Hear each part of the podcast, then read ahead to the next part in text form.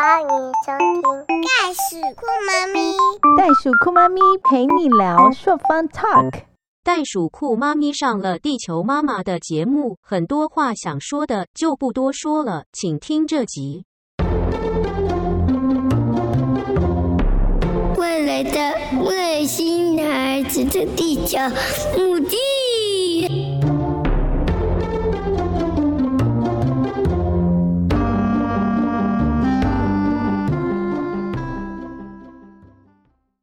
Hello，大家好，欢迎收听本周的《外星孩子的地球日记》，我是地球妈妈。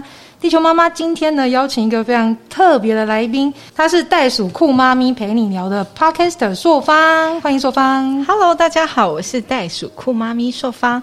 我有一个一千两百三十五克的早产儿小冬瓜，很高兴今天可以来上这个节目。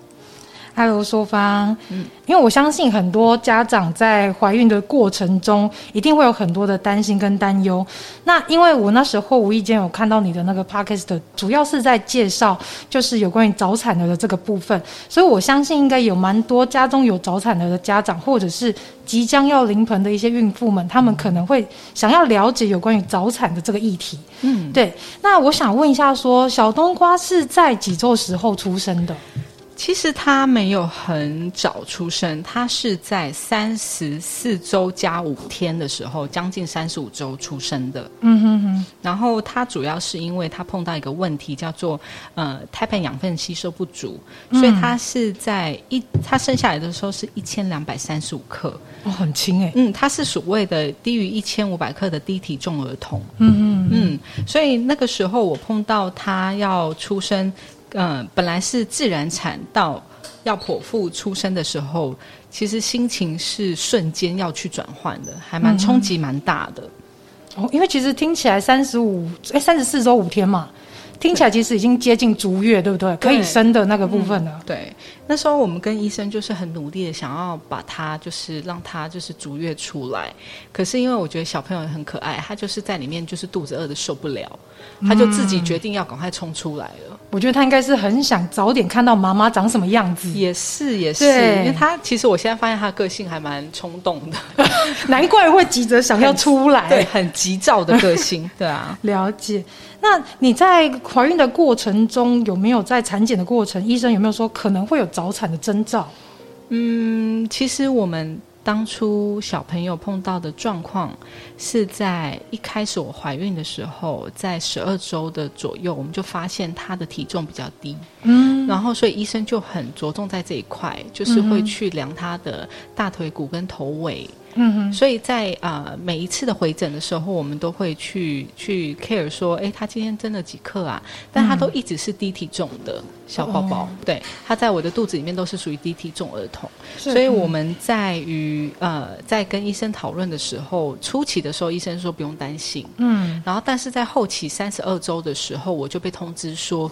他有可能会是早产，嗯。然后他我们要安排就是剖腹，哦，所以一开始你本来预期是要自然产，对，可是后面因为产检的状况，医生觉得判定说可能要变成剖腹的状况。对对，所以嗯，早产有啊，我们是预先的时候就知道说它会是一个早产儿，但是那个时候的我就是有点是。措手不及的状况，知道他是早产儿，所以我之你可以想象，我之前三十周以前都是那一种哦，我要自然产啊，然后我吃完、我吃我生完我就可以吃东西啦，嗯然后我不用躺在那边等排气这样子，嗯，可是突然这样子，医生通知我们，因为我们发现说他的体重就是没有在增加，嗯。所以我们就被通，我就被通知说他要去做，他会是早产，然后我们要安排他的那个剖腹时间。但是后来医生没有预估到他会这么早出来，嗯，所以我们可能是十月底的宝宝，但是在九月底就生了，这样我等于说本来预期他是天秤座，瞬间变处女座的概念就对了。也很接近。他本来预期是天蝎座，后来变成天秤座，哦，了解，没关系，天秤座的小孩都是帅哥美女，他是看得出来。对，而且跟我一样是风象星座啊，所以啊很棒，跟妈妈很合哎。对，很搭很搭。了解。那我想问一下，说，呃，硕芳，你在怀孕的过程中，你有做哪些检查吗？都有做哎、该做都有做对对呃，初期的呃超音波，嗯然后到后期就是什么呃 NIPS 嗯晶片的抽血检查、基因检测，嗯哼然后到高层次超音波，嗯哼，我们都有做。哦，所以其实该做的都有什么做。钙啊，什么这些抽检我都有做。其实我还蛮，因为我是三十四岁才怀孕的，嗯。所以就是介于高龄产妇那边，嗯然后也是听耳闻，听说身旁很多高龄产妇有一些问题，嗯。然后我们就是有被耳提面命说，在这方面的话你要特别谨慎。所以我在生小孩之前的时候，我其实都特别谨慎在这一块。嗯嗯，对，所以后面小孩子有状况的时候，我也有点傻眼。所以，嗯，我觉得其实每一个小孩子他的状况都是很多的。嗯我我相信当过妈妈的人都知道，嗯就是我们每一次回去在做产检的时候，心里就像做三温暖一样，真的，对不对？然后就觉得好像走出来要心理重建。我们有需，我们非常需要人家倾听我们，因为其实小朋友的健康，因为他住在你的肚子里面，感觉好像就是你是那个屋主，你要去为你的屋子负责。嗯哼，对，所以当小朋友的状况，就是即便是一丁点的状况，嗯。然后他们说有可能是什么什么东西的时候，你心里都已经是我超紧张的，超级紧张，而且会很很慌张，很慌张，上上下下，这个我们都可以理解。但是，嗯。但是也要理解一件事情，就是说，不是每一个呃过程都是呃非常顺利。当然是有顺利，我们也是觉得很棒。可是，在产检的过程中，都是会有高高低低的起伏的。所以大家，所以很多人都会说，产妇心情要放轻松。很难呢。我觉得教人家放轻松这这三个字真的是很难。对，我觉得听人家讲很难，当自己呃听人家讲的时候，感觉好像很简单，但是自己做的时候很难，对不对？对，真的，对，可是我觉得我们就是要，现在这个社会本来就是有很多的变化莫测。我觉得我们就是要，我们唯一的目标是什么？就是要让小孩子顺利的健出来康的出对生这样。对，但是我后来研究，我发现说，其实产妇的心情是非常重要的，它真的嗯会影响到你的小孩的发展状况，跟他的他是不是今天会提早 check out 你那个房间。对，我觉得是真的，所以我我真心觉得说，如果现在在怀孕的人有听到的话。真的心情，我知道心情维护很难，可是你要嗯尝试用不同的方式，让你的心情 calm down 下来，嗯，这会是对你的小孩是最好的帮助。嗯，就是就是跟呃大家说怀孕的时候要去做一些让自己开心的事情，对，让自己的孕程比较顺利一点。对，其实因为嗯。你你焦躁的情绪其实会传递给小孩的。对，嗯，因为我我到呃三十二周之后，我就突然被通知说，哦，他的体重太低了，然后我就开始变得有点焦躁，嗯哼，然后我、呃、我会开始胡胡思乱想啊。嗯哼，结果你知道，小朋友三十四周多就自己出来了、哎，这那真的是很快哎。对，而且是很快速，比如说六点出门，七点就出生了。哦，我有听到你那个创这个 podcast 的这个一开始那个原因，我觉得很可怕。我自己随着你讲的故事当中，我自己跟着那个情绪起伏，很激动。谢谢。对，因为啊，那我想要请硕芳跟大家说，小孩子那那个怀孕到生产的那个过程。生产怀孕到生产的过程其实非常的，我其实刚才在听地球妈妈，我跟你的怀孕过程其实也很像，就是我也没有孕吐，嗯。然后我也没有不舒服，嗯。我就是很开心的，每天就是吃的很开心啊，然后也没有很很多的不舒服。就很享受这个孕程，对对，嗯很享受这个孕程，然后每天就是真的很开心，然后想吃什么就吃什么这样，嗯。然后嗯，可是到了后面的时候啊，因为他一直都有体重低这个问题，嗯然后医生又没有办法判定说我是比如说癫痫裂症啊，或者是什么都没有，嗯他们就只是说这可能是在呃基基因上面结合的那个受精卵的时候就出现了一些问题，嗯嗯嗯，所以呃他们也只能观察，嗯。因为也找不出什么什么其他原因其，他原因跟状况这样，嗯因为那时候那时候的问题就只有体重低，嗯。但是他们后来在做高高层次的时候，有跟我讲说，这样子有可能胎盘养分吸收不足，那他自己嗯。可能心跳就会停止。哇，很可怕欸。对，所以我其实，在做完高层次超音波，我是哭着走出来的，因为我觉得任何一点点的，嗯即便是可能性，对我们来说都是无限的放大。对，对，然后产妇心情又会非常的因为荷尔蒙关系。对敏感，然后我们的宇宙好像就是绕着这个小生命在转动一样。没错，对，所以那个时候我听到的时候是其实是非常紧张的，嗯哼，然后到了后期的时候，我有做那个医生有建议我说要去去测那个胎盘的状况，嗯所以我们呃大概三十周开始就是有做了三次的回诊，然后回诊就是会先抽血去量量一下你现在目前胎盘的状况是怎么样，嗯嗯，那他会告诉你一个指数，嗯，然后我的指数永远都是超过好几倍的这样子，所以。就是会有一点紧急，这样对，所以那时候我回去的时候，我们医生就会建议我去打那个抗凝血栓。去为什么？他说，因为为了要让小孩子可以吸收到养分，它会让你的血管扩充，然后让养分比较能够传递。嗯，所以我那时候就有点像是呃，想要做人工受孕的那个。妇女一样，每天在我的肚皮上打针。所以怀孕的状态下还要在，肚子很大的状态下。可是你那时候打针会不会很害怕？说会不会戳到小朋友之类的？我那时候坚持要我先生打，应该自己没办法打。其实我自己可以打，但是会是不是有个恐惧在？嗯，我是希望说我的先生可以一起跟我经历这一块哦。但是后面我有点后悔，为什么？你知道，当我生产和躺在那边的时候，我肚皮上面有一大块 O C 哇。因为他他他没有办法很明确的，就是弹进去那个针嘛，这样。因为毕竟不是医疗人员。对，然后加上说他也不是对他没有受过专业训练，然后加上说他每天打的位置都会换，会不一样。对，然后以前就是。对他来说也是有一些心理压力啦，嗯，但是就是可能是有些什么会是肌肉紧张啊、紧绷啊，会造成就是会 O C 啊这样，但是其实后面就是大概打了十二针，我们就结束了，因为小孩子就 check out 了，就出来了。嗯可是很多人看到我的肚皮的时候，那时候刚生完的时候都触目惊心，因为就觉得肚子上面就是一块黑黑的淤青，对，然后他们都会说：“你怎么了？”然后我就要解释一下给他们听，所以我可以理解，就是有一些。妈妈就是或是想要生小孩人生不出来，他们要去做这个所谓打那个排卵针的那个痛苦。我常常听到人家说打了很多针，嗯，其实那个心路历程其实是蛮辛苦的，嗯嗯。可是因为为了当下我没有选择的余地，嗯，因为我就是为了要小孩子能够吸收到养分，嗯，所以我就觉得没有别的余地，我就是必须让他，我就是必须做这件事情。所以我每天打那些那个针的时候，虽然心里会怕，但是我觉得打下去我的心情是。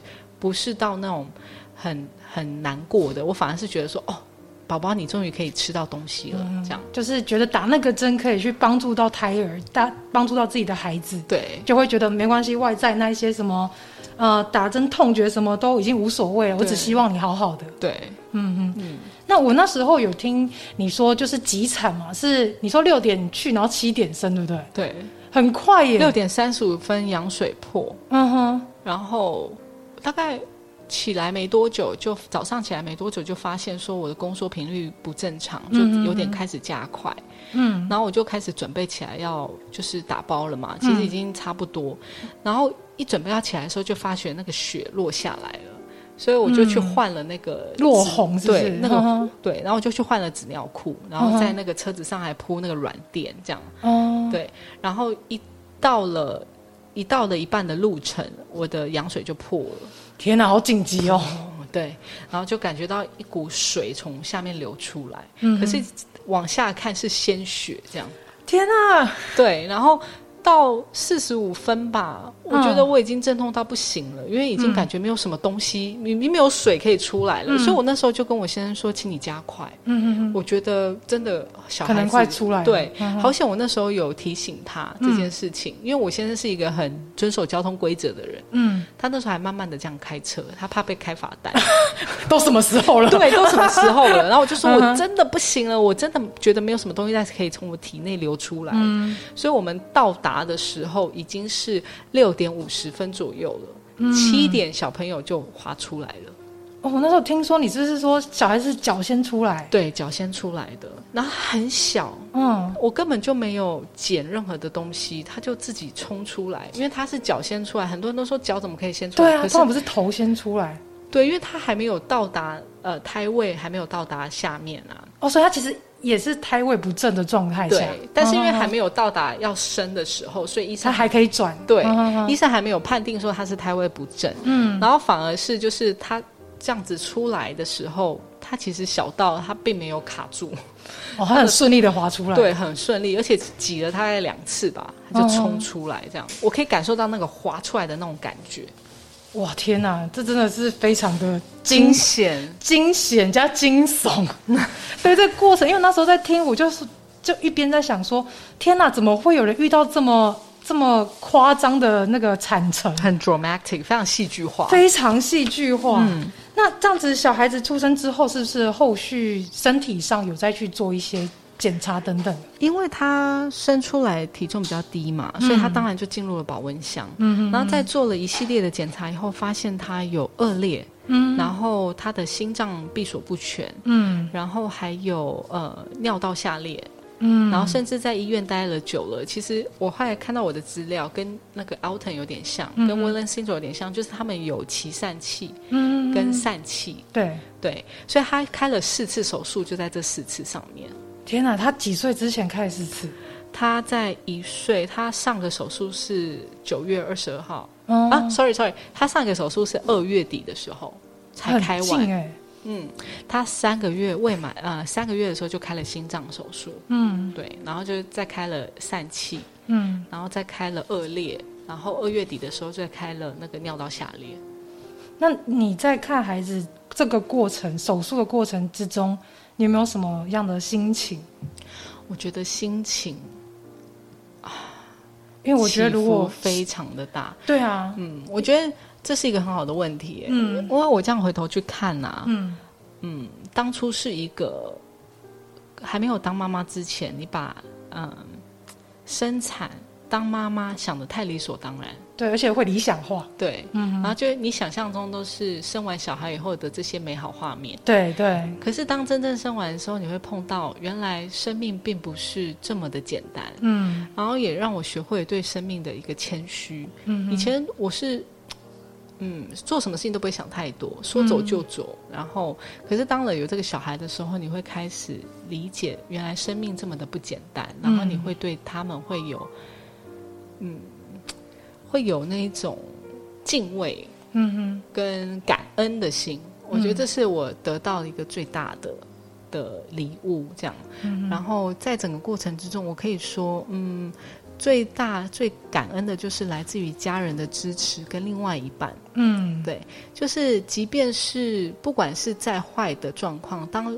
呃两人一起面对的时候，携手去走过那些低潮的时候，其实你回头看都不会觉得很辛苦。对，我相信这个是很多人的的的一个嗯一些遭遇吧，我觉得、嗯对啊，嗯。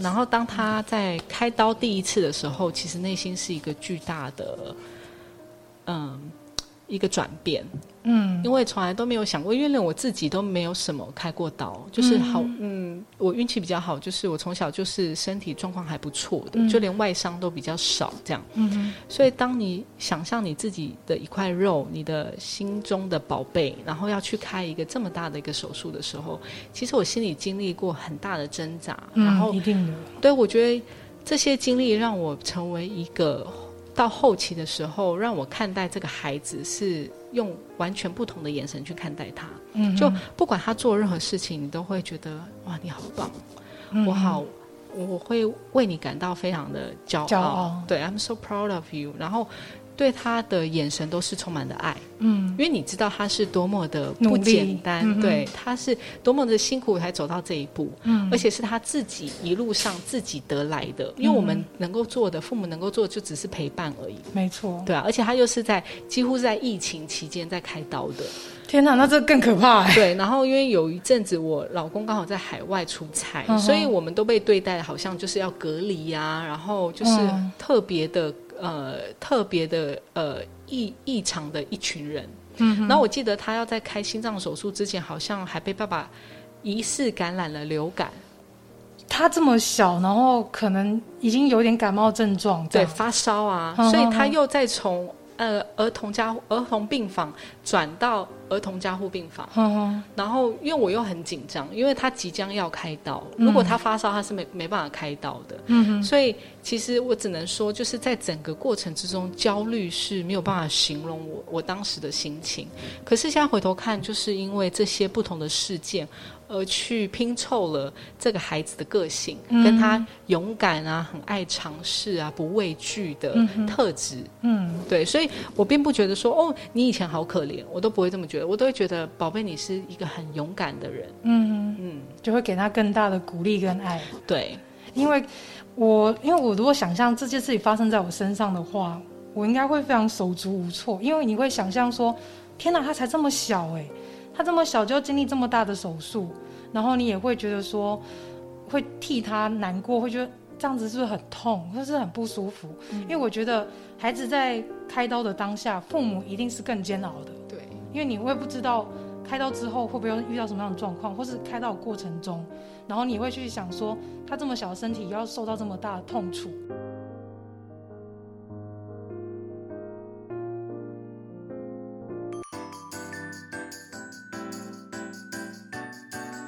休息一下，马上回来。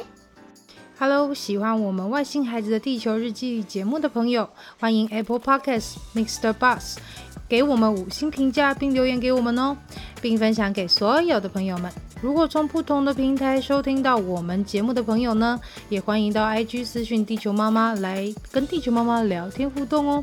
更欢迎家有特殊儿童家长或是想认识不同特质的朋友呢，还是想跟地球妈妈一起用正能量爆棚的朋友，一起加入赖社群，搜寻地球妈妈战队就可以找到我们喽。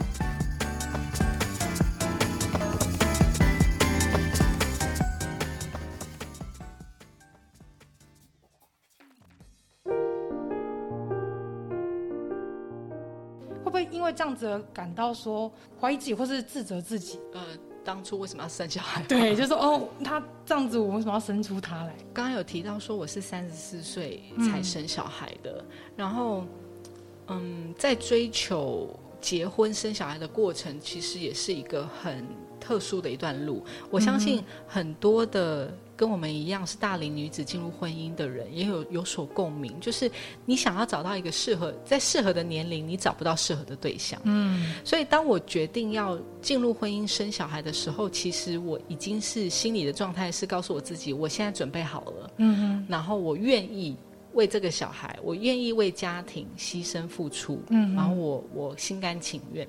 所以，当我准备好了要进入婚姻而呃，我那时候跟我先生说，因为我担心我有不孕症，所以我想要赶快尝试。所以，嗯其实我是在同年结婚的同年，我们就发现怀孕。嗯，对，然后因为很期待这个孩子的状况之下而生出来，嗯所以当他生出来以后，我其实一开始初期的时候是非常自责，说为什么我会让我的小孩子要去经历这些不该属于他的这些。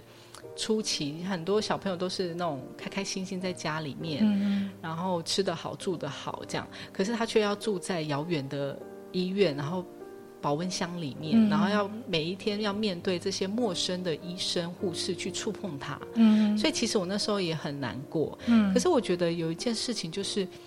你会看到很多很坚强的袋鼠妈妈，嗯就是我们所谓的早产的妈咪、早产的爸爸、袋鼠爸爸，他们都是过来人。然后当他们跟你分享他们的，比如说七百克、九百克的宝宝的时候，你内心是无比的敬佩，嗯然后也知道说，因为其实在那个早产儿是一样的，他们就是从要进入保温箱，然后你是一定要在两千克你才可以出保温箱，嗯两千五百克你才可以离开医院。其实大家都是同等的待遇，你不会因为呃是谁而比较早出来，嗯所以。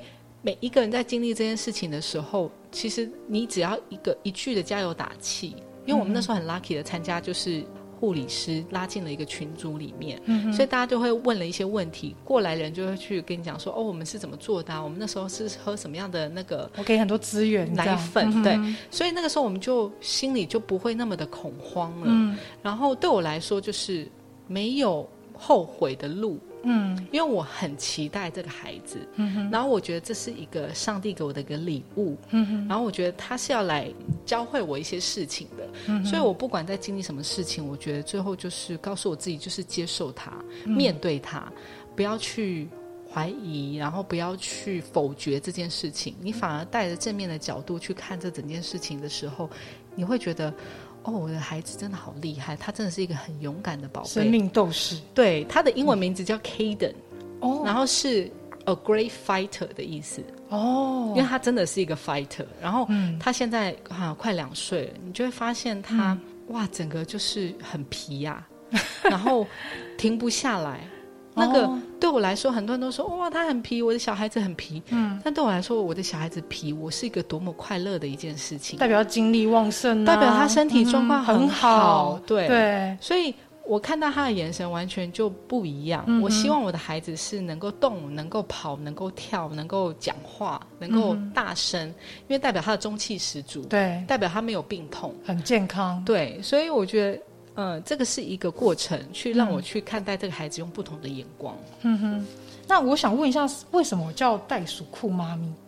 因为就像我刚才讲的、啊，嗯就是小朋友在保温箱的时候，我们会有一个呃袋鼠护理这一块，嗯就是当你的小孩子足够大了，他不会再有一些病变或者是细菌的侵入的时候，嗯他们医生会有一个呃过程护理的一个 program 叫做袋鼠治疗。哼，那他们也是希望说，小孩子能够回到父母亲的母体身边，让他去感受到体温、心跳，嗯哼，然后让他知道自己原来是有有家庭的，嗯这样其实会帮助小孩子在长期在保温箱啊、嗯冰冷的这些环境里面，医院不是有滴滴嘟嘟吗？然后还有一大堆的仪器。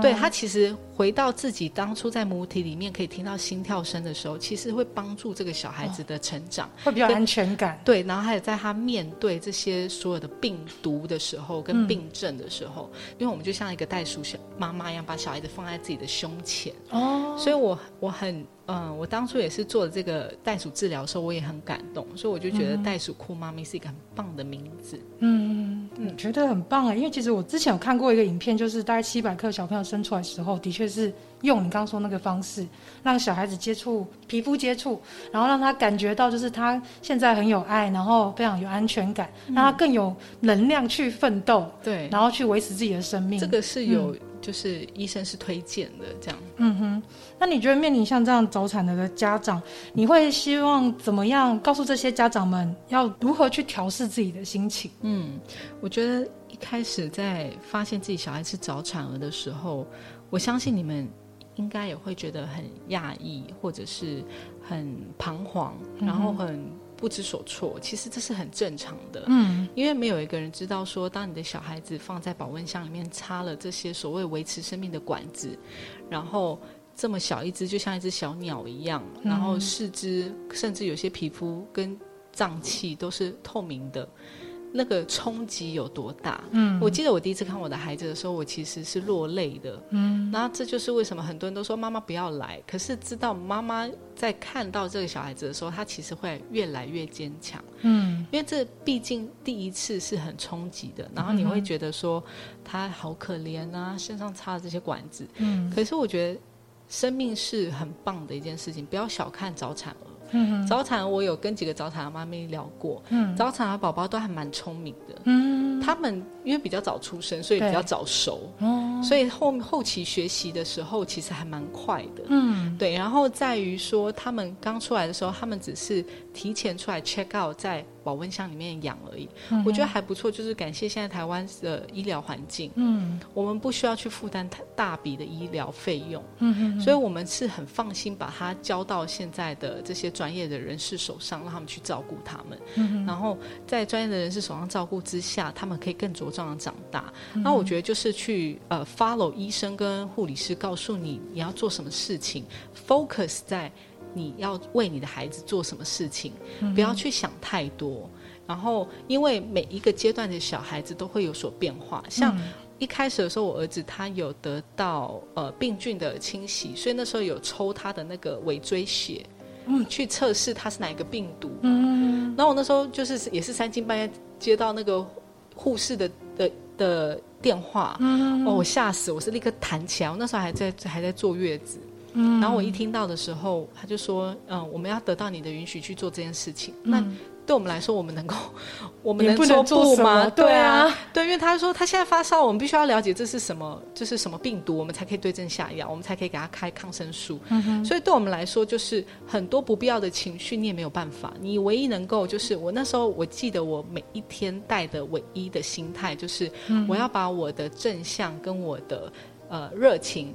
告诉我的孩子，妈妈在旁边陪伴着你，你不要担心，随时准备好，妈妈就出来带你回家。嗯。我觉得我那时候的心态是这个样子，所以我相信一开始你会有彷徨啊、不知所措啊、难过，这都是正常的。但是让自己慢慢的走出来，去面对你孩子，而且他不会永远是这个样子，嗯。他会长大。嗯哼，那我觉得就是静静的去看这小孩子的成长过程，你会非常多的收获。嗯对，然后可以去参加一些像这样子的群组，嗯然后得到一些有过来人的心呃的分享，我觉得也是一个很棒的帮助。嗯嗯嗯，在最后我想要问你说，对家有早产儿的一些亲朋好友啊，你们会想要以早产儿这个家长的身份，希望能够跟他们说什么，也希望他们能够协助什么？其实我觉得不用说、哎，嗯你要去做，嗯因为当我碰到这个状况的时候，其实现在的比例是十个小孩就有一个早产儿，嗯其实我觉得更高了。对，但是因为可能有一些像我的长辈啊，或者是我们身旁的人，他们没有早产的这个嗯状况的时候，他不知道怎么样去面对。对所以当他们来看访的时候，他们可能就用一个你很可怜的眼神看着你。嗯嗯嗯，但我相信那是疼惜啦。。对，可是对我来说，就是如果你真的想要帮助他的话，嗯你去看一些早产儿的资讯，嗯哼你比较能够给出他的需要。嗯而不是可能就是，嗯、用着他你很可怜，小孩子很可怜的眼神看着他，我觉得那没有什么帮助。嗯不如就是跟他多聊聊天，然后鼓励他，嗯然后陪伴他，嗯我觉得很重要。而且最重要的就是要有正确的姿势。嗯为什么我要这么说呢？因为一开始的时候，我们家里是没有我我老公那边是没有早产儿这个方面的经验，嗯哼。所以那时候我必须要两个小时起来喂一次奶的时候，我那时候长辈就跟我讲说，你要让他睡饱再吃，睡比较重要。嗯。可是那个是足月儿的观念，对啊，对。可是你知道我们那时候的心情就是，医生、护士、护理师交代我们这些事情。那因为他的体重低，你就是会希望说他能够多吃一点，把他体重增上来。对，体重对早产是非常重要的里程碑哦。嗯因为他如果没有到达这个体重的话，很多东西他都是落后的。比如说嗯你要他翻身，他没有那个体重，他没有那个力气，他要怎么翻身？。对，所以我后来发现，当我的宝宝过了六公斤之后，嗯他真的好带很多。嗯嗯嗯所以我觉得吃还是很重要。嗯但是就是彼此的沟通也很重要，所以我刚才说，你想要帮助他，你不如多去摄取一些有关于怎么照顾这些早产儿的观念，可以跟他分享，嗯可以让他觉得说，我今天在不知道怎么办的时候，可以找一个人聊天，嗯然后有一个人可以比较同理我的状况，嗯而比起说要嗯给他钱啊，或者是一直不停的就是造访他好的，因为我们有碰到那种长辈一直来看我，但是就一直说哦怎么那么瘦啊，呃他是不是哪里有问题？这反而造成他心里很大的压力压力。对，所以我觉得同理很重要。然后如果你没有相关的生产经验的话。其实可以跟他聊别的、啊，把他的注意力带离，对，嗯开开心心笑一笑也没有问题的。嗯，嗯，好吧，虽然是很临时，但我想问，之后这段节目，也许小冬瓜以后会总会听到。那我想要请你跟未来长大的小冬瓜说一句话。哇，我会说你是最棒的嗯，I'm so proud of you。嗯嗯，对，很棒，我听得起鸡皮疙瘩。那我想再问一下那个朔方，因为我有听说你就是未来将会从政这件事，那为什么会想要做这件事情？为什么想要做这件事对情？其实这件事情我在生产之前是完全没有想过的，嗯但是在经历生产的这个过程之后啊，嗯我经历了一些我以前没有想象过的事情，比如说我在在遇到生产的时候，我所面临的这些没有人帮助的状况，但是不是说我没有帮助还是什么，就是当你的小孩生出来了以后，嗯然后可能在医院的时候会是呃一个在经历生产的时候，就发现说，原来在嗯谷底的时候，那是什么感觉？嗯，因为以前早期我有触碰到一些需要帮助的人的时候，我觉得嗯碰到问题就自己去处理啊。嗯嗯嗯。因为我觉得现在这个社会，大家上网查，大家去找管道啊。可是当我自己真的成为那个人的时候，我才发现，对，我才那个感同身受有多么的重要。我才发现说，原来没有人帮忙是这样的感觉，很无助。嗯，然后你要去去争取什么，去为自己发声，是多么不容易的事情。因为我们太渺小了。对，然后这个社会就是这个样子，就是嗯，你必须要是一个。好像是你有一个 somebody，人家才会去听、听、聆听你的声音。嗯哼。那我想要重生，其实很简单，就是我想要为这些人发声，不管你是有没有事情的人，但是只要你觉得你在这个社会上。你的声音值得被人家听到，我觉得我就可以为你发声。嗯哼，我觉得每一个人都是平等的。嗯，不管你今天是有或是有钱或是没有钱，有权或是没有权，我觉得这这都是大家都是平等的。因为在生死交关，或者是不管是在经历婚姻啊，或是教育啊，其实我觉得每个人都是平等的。我相信，即便是很有钱的人，他也会。面临到说在小孩子教育方面的问题，对对，然后在这个时候，我们应该要怎么去做？我们要怎么样再让这个社会是每个人都有发声的管道，然后去得到他应有的权益？嗯哼，我觉得这是很重要的，因为我们常常在经历的时候就发现说，我的权益被漠视了。对，可是我可能是一个 nobody，我可能是一个小市民，嗯，我对抗不了大鲸鱼，对，我的权益就这样子默默的消失了。嗯哼，我曾经就是母亲跟我讲说，如果如果连你都这样被对待的话，那你要想想一般普通人他们怎么办？那我真的那时候在谷底的时候，我才可以感受到别人的痛。嗯哼，当我真的是一般人的时候，我该怎么办？嗯嗯，对，所以这是我的初衷了。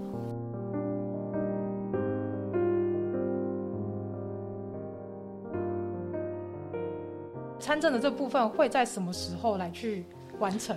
呃，现在目前是安排明年的二零二二年哦，明年对，我们是在桃园市桃园区去角逐二零二二年的市议员参选。嗯，那有没有相关的一些证件可以让一些家长们先了解？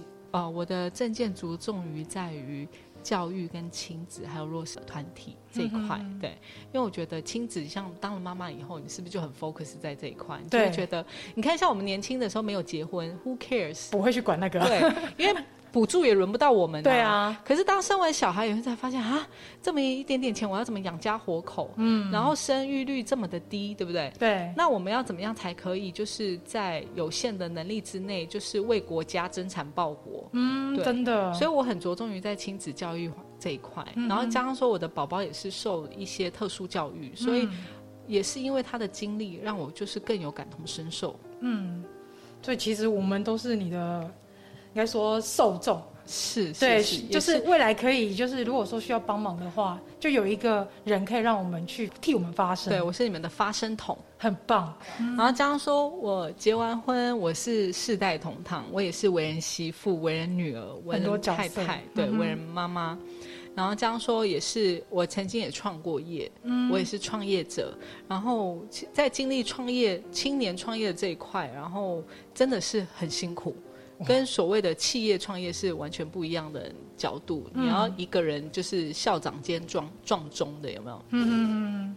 然后再担任妈妈，所以其实是也算是很多的斜杠人生。所以在这个角度出发的话，我是希望说可以让大家就是可以代替大家去去发声。嗯，我觉得真的很棒。嗯，谢谢谢谢你们给我机会。加油加油加油！谢谢替我们这些小市井小民们可以。提供一个更大的声量，我觉得很棒，因为你看，像这样才有机会，因为我有这样的动机，我们才有机会认识你们啊。对，也是。对，因为其实有很多人他是没有机会的，嗯，他们就可能关在家里面。你看早期很多小孩子一发现是特殊儿童，其实是不出门的，是封闭的。对，因为我曾经去跑过很多在高压电塔下面的一群住户，嗯，打开门，大部分都是特殊教育的小孩，嗯，但他们一看就是足不出户的，就是就就像我刚才讲，我先生对面的那一个，就是被关在家里面，嗯，然后做一些就是苦力这样子，嗯，其实我在国外受教育的时候，这些小孩子只要有环境跟教育的刺激，对的人的时候，他们是截然不同的。所以这也回到当初我先生的恐惧在投射的时候，我其实不担心。嗯，我说他就算是特殊教育的小孩又怎么样？嗯哼，我说我们还是可以教育他，我们还是可以让他就是成为一个阳光的宝宝啊，没错，阳光的小孩。所以我觉得这跟环境有关系，跟你看到的东西有关系。嗯哼，嗯，了解。好，谢谢，谢谢你今天可以访问我。我觉得今天这是一个太棒的访问，真的。我们谢谢硕方，谢谢，谢谢大家。地球妈妈很高兴受到袋鼠哭妈咪制作人喵喵的邀请，让我到他们的节目中玩耍。也在这次的机会中呢，与朔方有了一场对话。